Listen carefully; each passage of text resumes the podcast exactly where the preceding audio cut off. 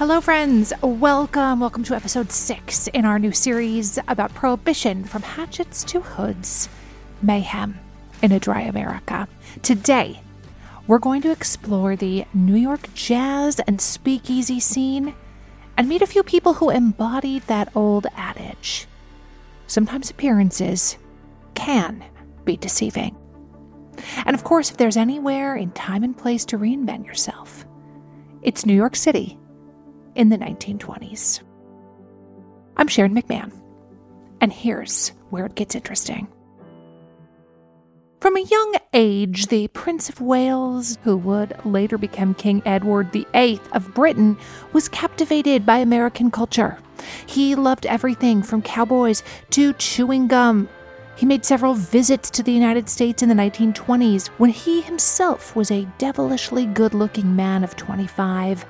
And he delighted in the lavish parties, the jazz music scene, and above all, American women. He partied every night. He partied hard. The El Fay, a well-known New York City nightclub, was a melting pot of patrons, everyone from the super wealthy to politicians, college boys, mobsters, and the working class people jostled together for a space in the speakeasy. All it took to get inside was a little bit of pocket money and the passcode. In its heyday, it was visited by celebrities like Babe Ruth, Charles Lindbergh, Charlie Chaplin, Rudolph Valentino, England's Lord Mountbatten, and on one fateful night, the Prince of Wales, heir to the British throne. It was just his luck that on the night the Prince of Wales partied at the El Fay, Prohibition agents raided the club. As the legend goes, a clever, quick-thinking hostess saved the prince's bacon by tossing him an apron and directing him to cook eggs. Oh, Prince? No, there's no... I, I'm not sure. I don't know. What are you talking about? Prince? There's no prince here. How did you want your eggs again? I imagine that's exactly how it went down. Isidore Izzy Einstein and his partner Moe Smith were prohibition agents responsible for thousands of raids like the one on the El Fay. The media delighted in recounting the adrenaline-filled scenes because they were so entertaining, like this mention in a spring nineteen twenty-two edition of the New York Herald. The agents had no trouble in most of the places, but at a few, the owners or bartenders resisted or tried to escape with the evidence. An escape was attempted at a hole in the wall, one thirty-seven Pierpont Street, and the agents had to smash a door leading to a rear room with an axe to catch a bartender who was trying to run away with several bottles of booze. The owner of a saloon in thirty-five Central Avenue tried to smash the bottles containing his booze when the raiders entered, but missed with one bottle and it hit a boy on the head. But more entertaining than these news reports was Agent Izzy Einstein himself. Once, it said, Izzy stood out in the freezing New York night wearing only his underclothes until he began to tremble and his teeth chattered uncontrollably. That was the cue for his partner Moe, who was much more appropriately dressed in a hat and coat. Moe led his near-frozen partner into an illegal bar and yelled urgently for someone to give him a drink to warm him up.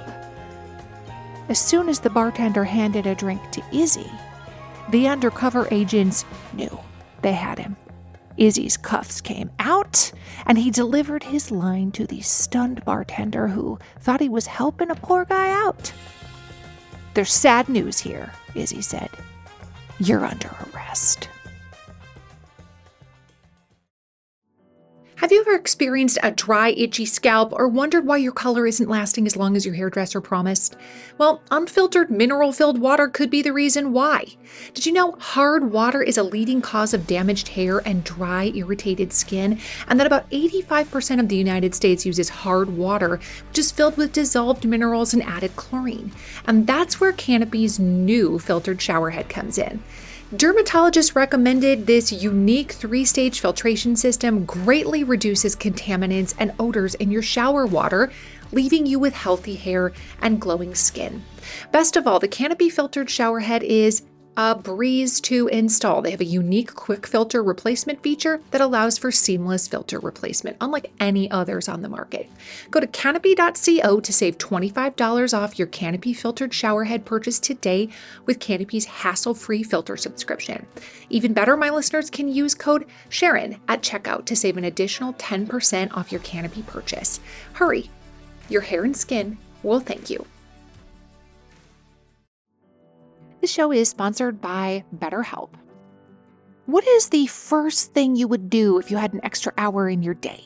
Would you like take a nap, read a book, go for a run, meet a friend for coffee? A lot of us spend our lives wishing we had more time. And the question is, time for what? If your time was unlimited, how would you use it?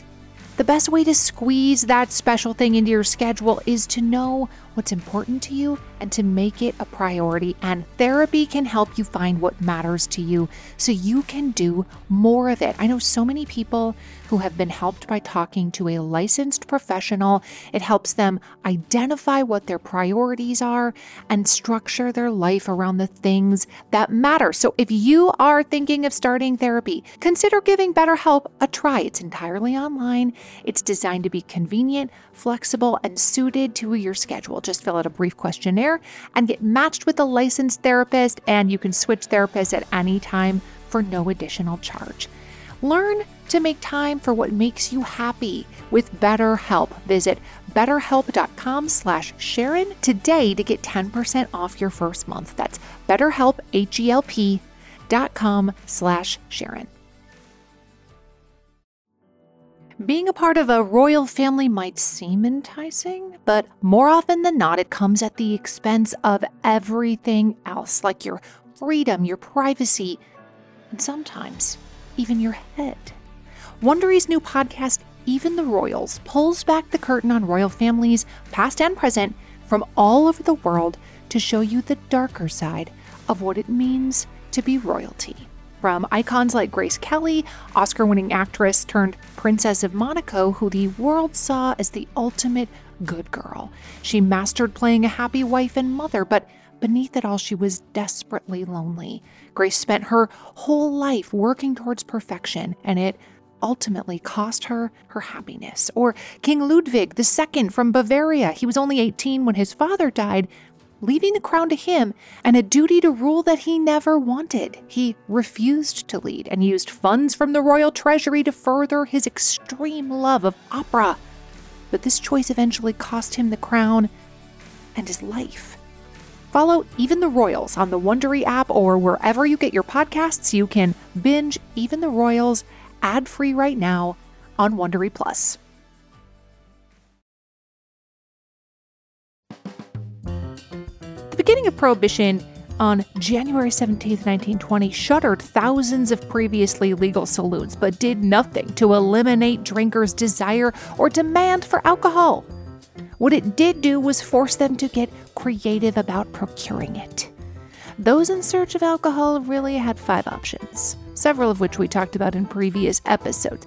You could get it from a doctor or a pharmacy for quote-unquote specific medicinal purposes. Clergymen had access to it for specific religious purposes.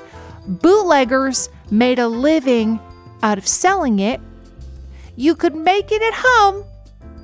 Or people could patronize an illicit bar, nicknamed a speakeasy, because would-be entrants had to whisper a password to keep the place discreet and secret.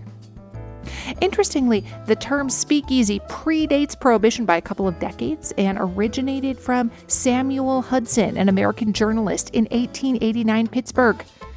There, a new liquor law drastically reduced the number of taverns to under one hundred for the whole city, which in turn led to an explosion of under-the-radar illegal bars.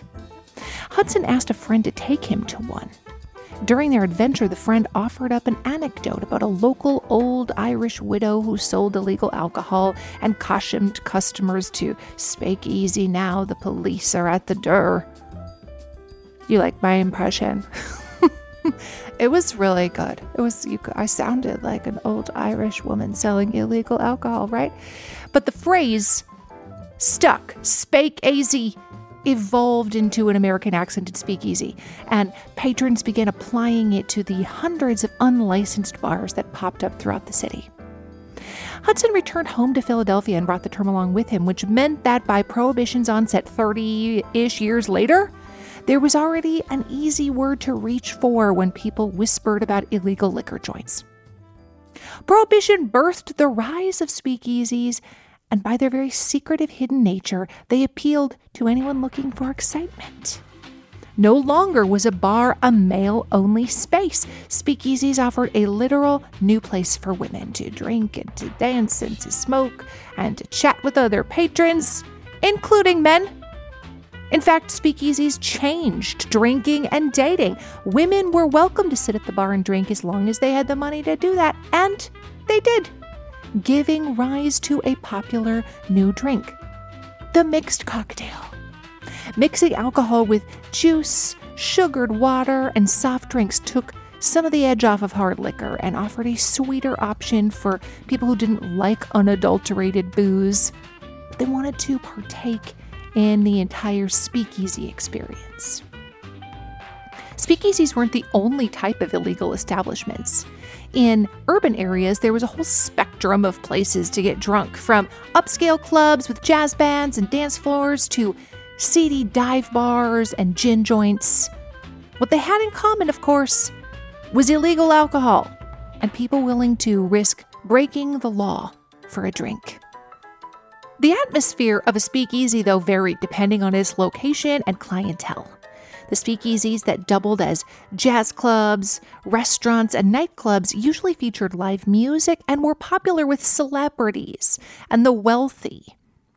In the less upscale places, there was usually not much more than a simple bar with a railing at the bottom for patrons to prop up a foot as they stood shoulder to shoulder facing a wall of illegal liquor.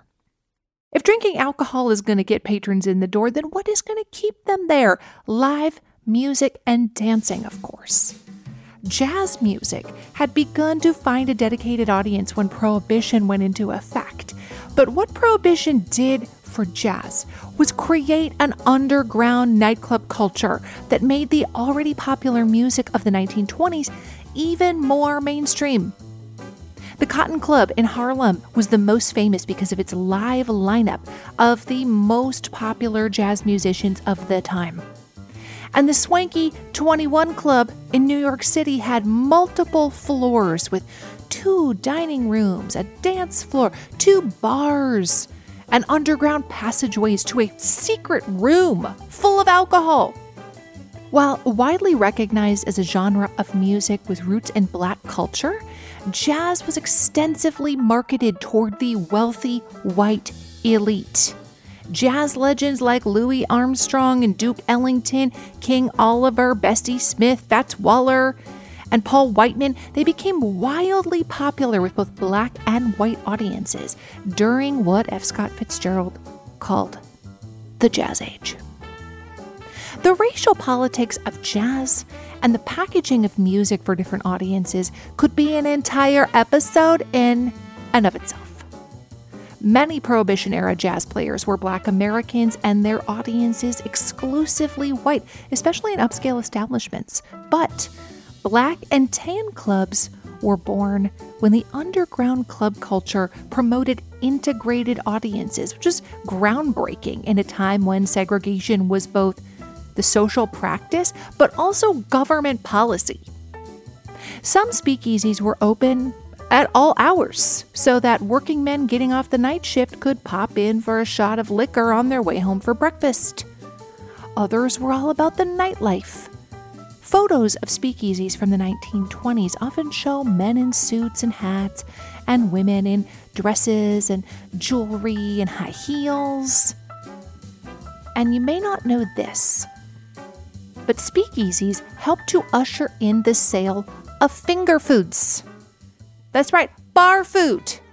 It wasn't mozzarella sticks and fries back then, but hors d'oeuvres, little bites of something delicious. This was ingenious for a couple of reasons. First, selling small quantities of food alongside drinks encouraged patrons to stay and spend and drink more. Second, the food helped to absorb some of the alcohol so that when the patrons exited, they weren't as likely to stumble around the streets drunk. The modern mindsets of the youth and these new clandestine places with food, music, and alcohol completely changed the way they could experience romantic encounters. Flappers were a symbol of the nineteen twenties, women who eschewed Victorian rules on how ladies dressed and behaved. These rebellious dancing women cut their hair into sleek bobs, and they raised their hemlines. They rolled down or went without stockings, and they even painted their knees. Okay? Are you aware of this? Are you aware of knee painting? Makeup, of course, has always been a way for people to express their individuality, and flappers wanted to draw the eye to a body part that had long been concealed, the knees. They began by accentuating them with just a little bit of rouge to draw attention to them like you would your cheeks. But some went so far as to paint flowers or even portraits of people on their knees. It was such a popular trend, by the way, both in Paris and the U S, that it became the subject of fashion articles, songs. There were even poems written about this. Just as speakeasies offered new space where women and men could share a talk or smoke or drink and a dance, so too did it expand the opportunities for socializing among white and black patrons. The influx of young whites into Harlem and Chicago clubs to dance to black jazz musicians led to some of the dance crazes of the nineteen twenties, and suddenly everybody is out there doing the Charleston and the Foxtrot and the Lindy Hop. But corruption was an inherent part of speakeasies. Owners regularly bribed police officers who were willing to look the other way for either free drinks or cash.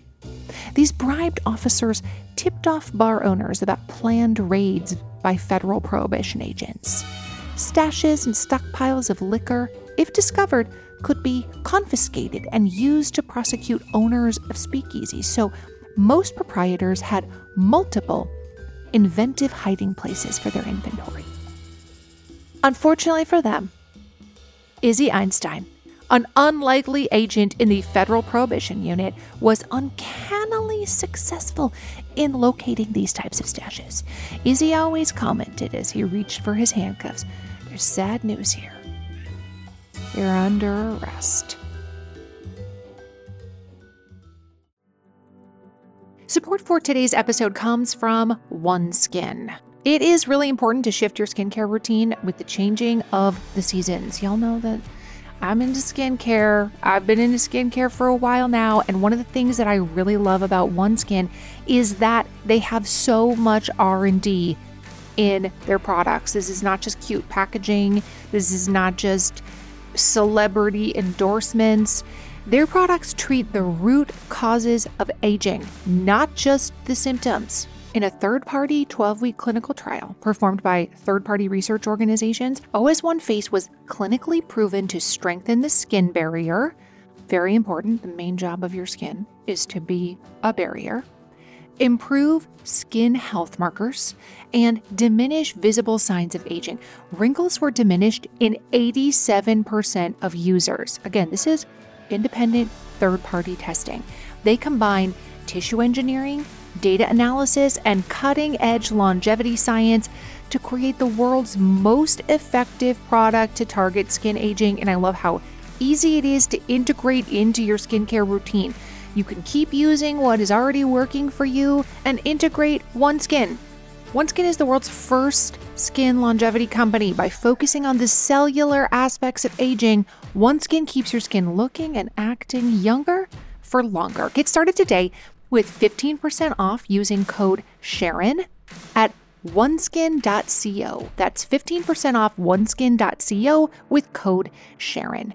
After you purchase, they'll ask where you heard about them. Please support our show and tell them we sent you.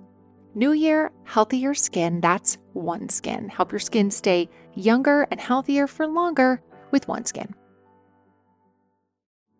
I have been using the Olive and June Manny system to do my nails at home for years, years. And I wouldn't keep doing it if it didn't work, if I didn't like it, if the results didn't look good, if it wasn't way more convenient than going to the nail salon. I wouldn't keep doing it, but I do. And I consistently have nice looking nails. I really like that Olive and June protects my nails, keeps them from chipping, splitting, cracking, and I love that Olive and June includes everything you need for a salon quality manicure in one box. They also have salon grade tools that are designed to make your D I Y easier.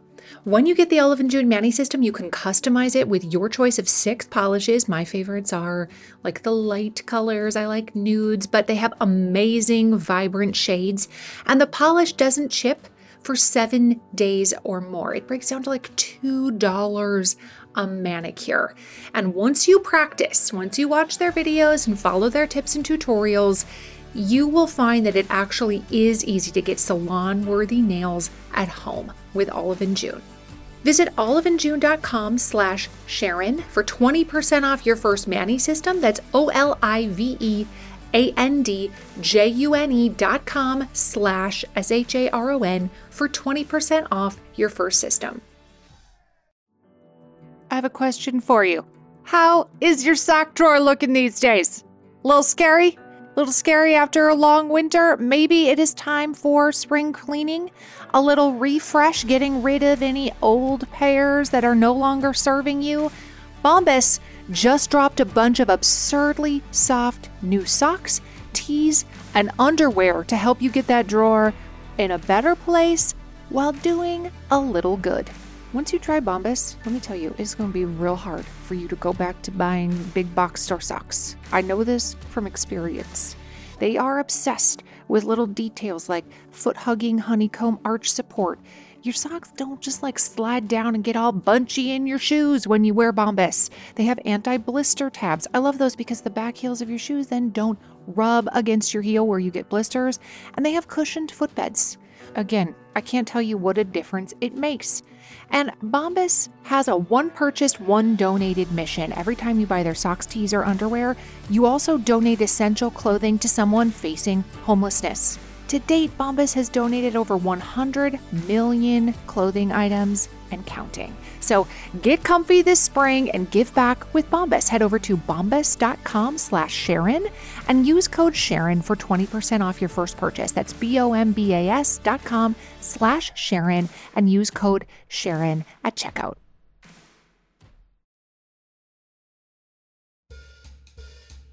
Izzy didn't actually set out to be a lawman. In fact, he worked in a post office when Congress, in an attempt to bulk up their staff of prohibition agents, publicized an ad for more men.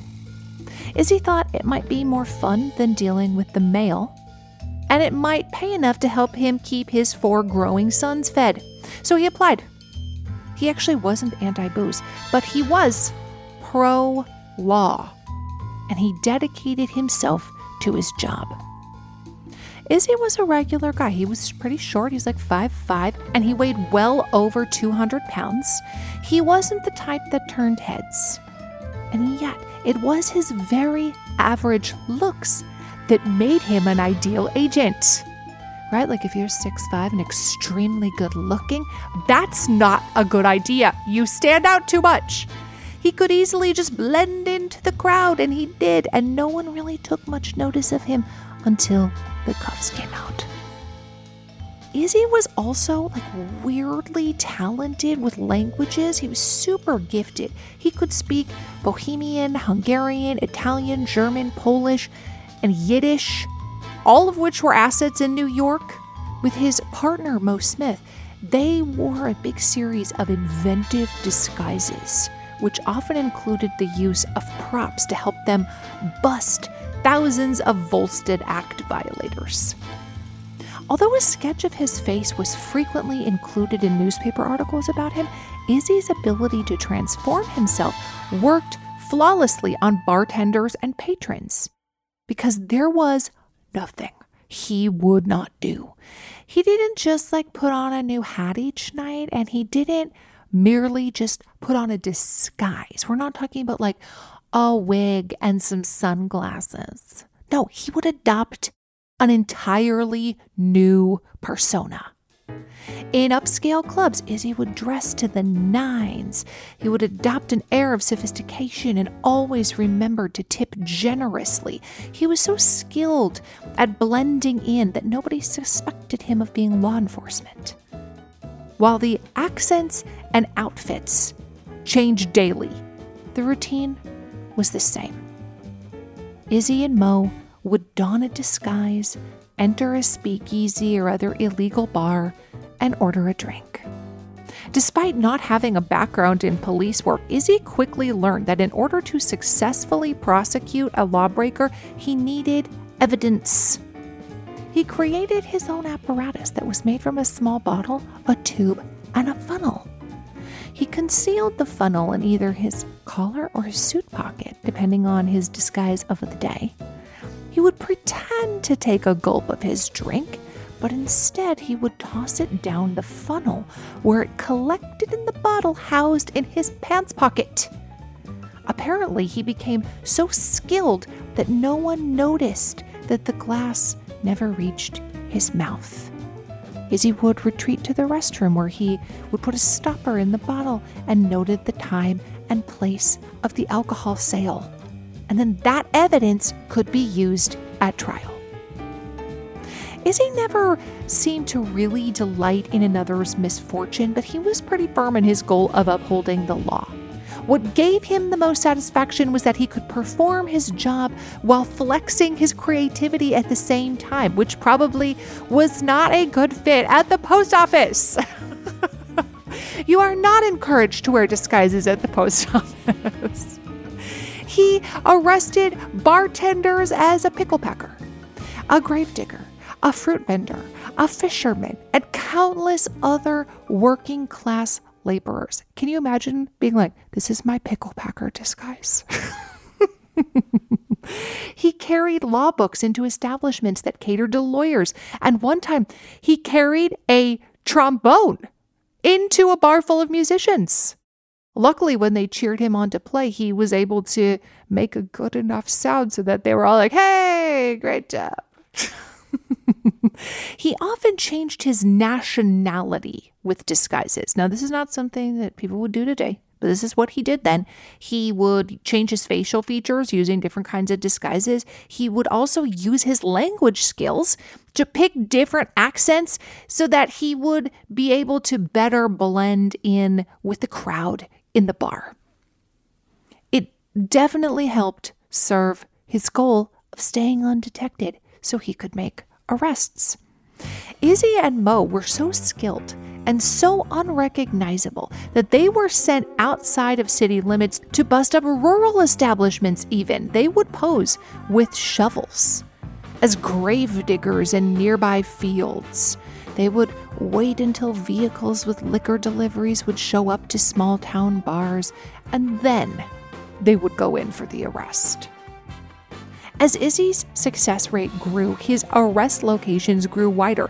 He was successful in Detroit as an unemployed mechanic, in Rhode Island as a construction worker, and in El Paso as a day laborer. In one Michigan speakeasy, the bartender refused to serve him because he swore up and down that he was Izzy Epstein. "You mean Einstein?" Izzy said. When the bartender insisted the correct last name was Epstein, Izzy bet him a drink. When the bartender poured him a drink, Izzy Einstein cuffed him and said, "There's sad news here. You're under arrest." He actually began to set timed challenges for himself. I mean, like, this shows his level of creativity, that the disguises and the ethnicities and the accents and the locations, that wasn't enough. Now it needed to be timed. He claimed he could hop off a train and catch a bootlegger in thirty minutes. In Chicago and Saint Louis, he found liquor in twenty-one minutes. It only took seventeen minutes in Atlanta. and eleven minutes in Pittsburgh. But in New Orleans, dear sweet New Orleans, he broke all expectations by arresting someone in thirty-five seconds. He had gotten into a cab, asked the driver where he could cure his thirst. And when the driver reached back into the back seat with some alcohol, Izzy cuffed him and, you guessed it, said, "There's sad news here. You're under arrest." Of course, Izzy and Moe's unconventional takedowns and high success rates made for great headlines. I'm sure they were eating it up. They had to be. Their exposure in newspapers across the country made them celebrities. Reporters gave Izzy all sorts of clever nicknames like the incomparable Izzy, honest Izzy, and somebody put some extra work into this one: America's premier hooch hound. Details of their arrests were always publicized, and the pair of agents opted to milk their celebrity by scheduling their arrests around the time of peak news hours. They were notorious for going out on Sunday raids in order to make the front page of the paper on Monday mornings, the highest profile newspaper day. One Sunday, they made a record-breaking seventy-one raids in twelve hours. And the New York Times ran a huge story. Here's a little bit of what it said. Izzy Einstein and Moe Smith went out yesterday on one of their Sunday drives. By nightfall, they had bagged sixteen saloon keepers and bartenders for violations of the Volstead law and had collected three truckloads of seized liquors worth twenty-four thousand dollars at present prices. Sporting disguises, Einstein and Smith set out in a big piece aero car with three trucks trailing. They jumped all over town and, leaving the trucks at an appointed rendezvous, entered one place after another and bought drinks without being recognized and exchanged pleasantries with the bartenders about Izzy and Moe. They were talking about themselves in third person.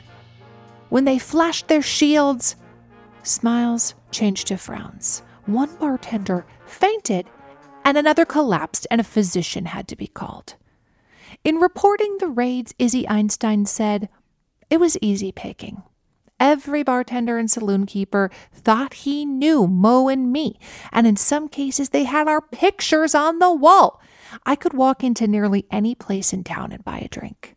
The average saloon keeper is so anxious to sell his hooch that he loses all sense of precaution." This loss of precaution had dire implications. It should come as no surprise then that speakeasy culture went hand in hand with organized crime.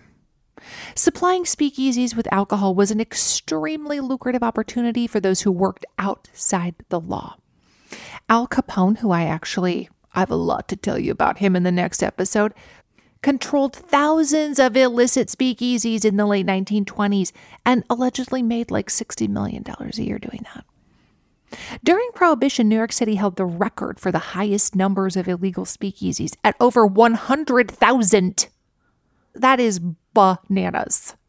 Most were just like cheap places to get cheap booze, cheap entertainment, built around the simple business plan to part a working man from his money.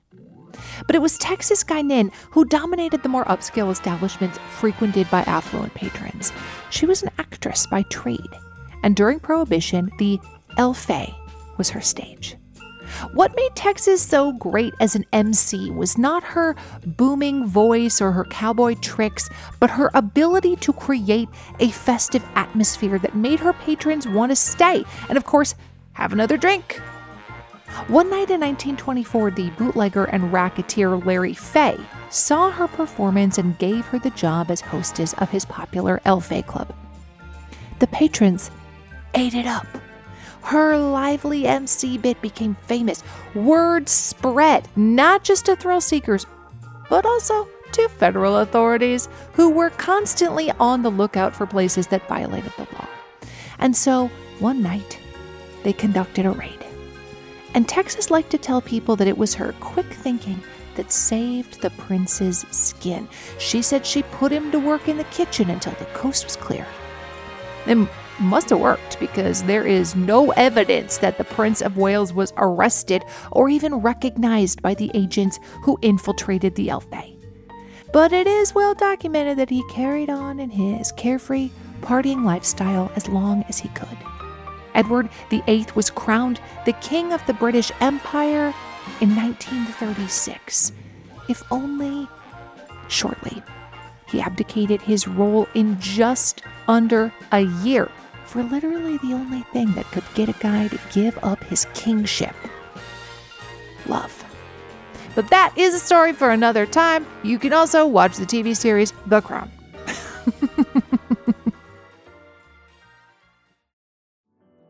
Being a part of a royal family might seem enticing, but more often than not, it comes at the expense of everything else, like your freedom, your privacy, and sometimes even your head. Wondery's new podcast, Even the Royals, pulls back the curtain on royal families, past and present, from all over the world to show you the darker side of what it means to be royalty. From icons like Grace Kelly, Oscar-winning actress turned Princess of Monaco, who the world saw as the ultimate good girl. She mastered playing a happy wife and mother, but beneath it all, she was desperately lonely. Grace spent her whole life working towards perfection, and it ultimately cost her her happiness. Or King Ludwig the Second from Bavaria. He was only eighteen when his father died, leaving the crown to him and a duty to rule that he never wanted. He refused to lead and used funds from the royal treasury to further his extreme love of opera.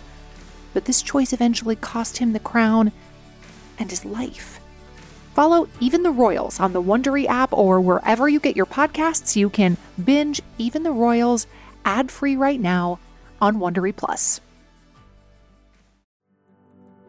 Support for today's episode comes from OneSkin.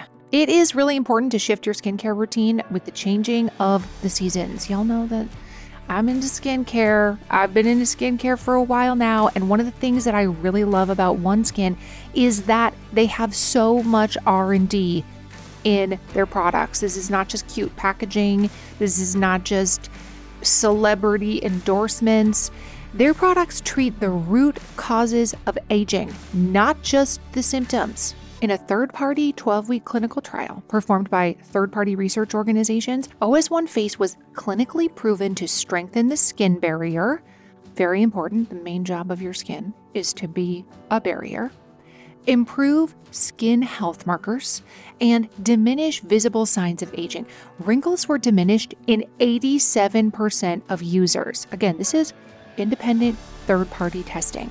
They combine tissue engineering, data analysis, and cutting-edge longevity science to create the world's most effective product to target skin aging. And I love how easy it is to integrate into your skincare routine. You can keep using what is already working for you and integrate OneSkin. OneSkin is the world's first skin longevity company. By focusing on the cellular aspects of aging, OneSkin keeps your skin looking and acting younger for longer. Get started today with fifteen percent off using code SHARON at one skin dot co. That's fifteen percent off one skin dot co with code SHARON. After you purchase, they'll ask where you heard about them. Please support our show and tell them we sent you. New year, healthier skin. That's OneSkin. Help your skin stay younger and healthier for longer with OneSkin. I have a question for you. How is your sock drawer looking these days? A little scary? A little scary after a long winter? Maybe it is time for spring cleaning, a little refresh, getting rid of any old pairs that are no longer serving you. Bombas just dropped a bunch of absurdly soft new socks, tees, and underwear to help you get that drawer in a better place while doing a little good. Once you try Bombas, let me tell you, it's going to be real hard for you to go back to buying big box store socks. I know this from experience. They are obsessed with little details like foot-hugging honeycomb arch support, Your socks don't just like slide down and get all bunchy in your shoes when you wear Bombas. They have anti-blister tabs. I love those because the back heels of your shoes then don't rub against your heel where you get blisters. And they have cushioned footbeds. Again, I can't tell you what a difference it makes. And Bombas has a one purchased, one donated mission. Every time you buy their socks, tees, or underwear, you also donate essential clothing to someone facing homelessness. To date, Bombas has donated over one hundred million clothing items and counting. So get comfy this spring and give back with Bombas. Head over to bombas.com slash Sharon and use code Sharon for twenty percent off your first purchase. That's B-O-M-B-A-S dot com slash Sharon and use code Sharon at checkout. Have you ever experienced a dry, itchy scalp or wondered why your color isn't lasting as long as your hairdresser promised?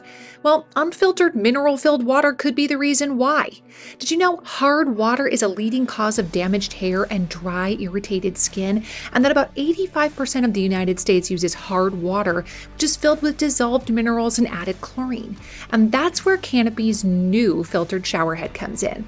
Dermatologists recommended this unique three-stage filtration system greatly reduces contaminants and odors in your shower water, leaving you with healthy hair and glowing skin. Best of all, the Canopy filtered showerhead is a breeze to install. They have a unique quick filter replacement feature that allows for seamless filter replacement, unlike any others on the market. Go to canopy dot co to save twenty-five dollars off your Canopy filtered showerhead purchase today with Canopy's hassle-free filter subscription. Even better, my listeners can use code Sharon at checkout to save an additional ten percent off your Canopy purchase. Hurry, your hair and skin will thank you.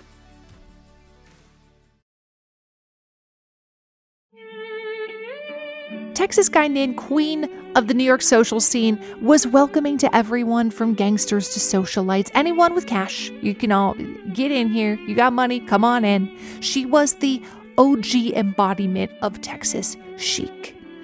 Would-be customers waited in lines that wound around entire city blocks. They were that eager to experience some of her hospitality and, of course, her booze.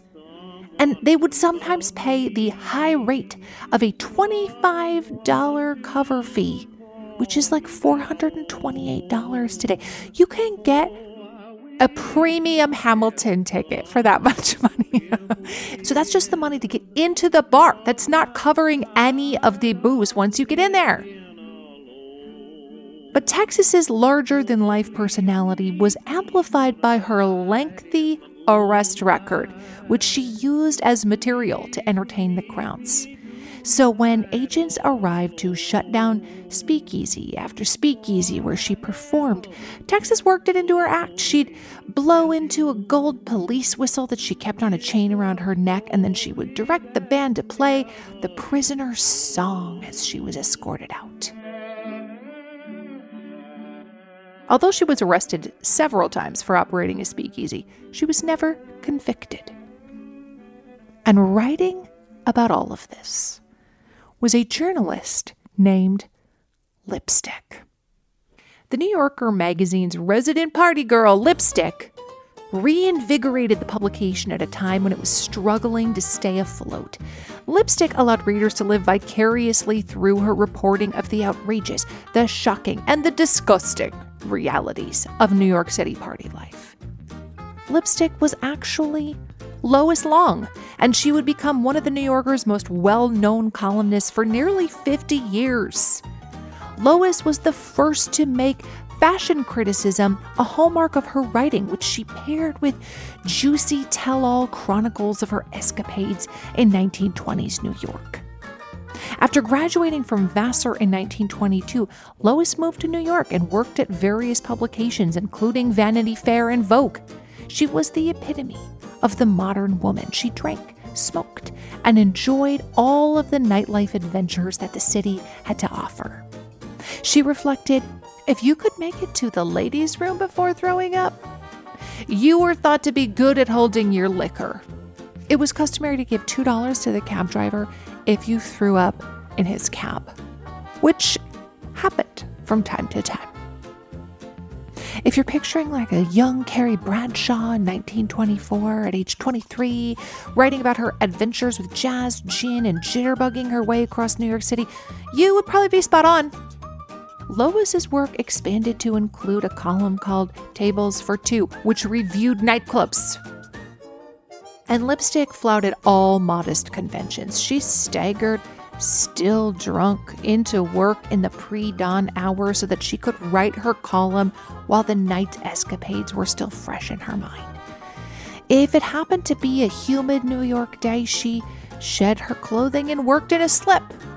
At one point, she and her assistant delighted in using roller skates to move about the office. Women like Texas, Lipstick, and the countless flappers and women frequenting speakeasies and jazz clubs found some freedom and flexibility in the illicit underground scene. And women would have a voice, too, in the repeal of prohibition, which we're going to hear about later in this series.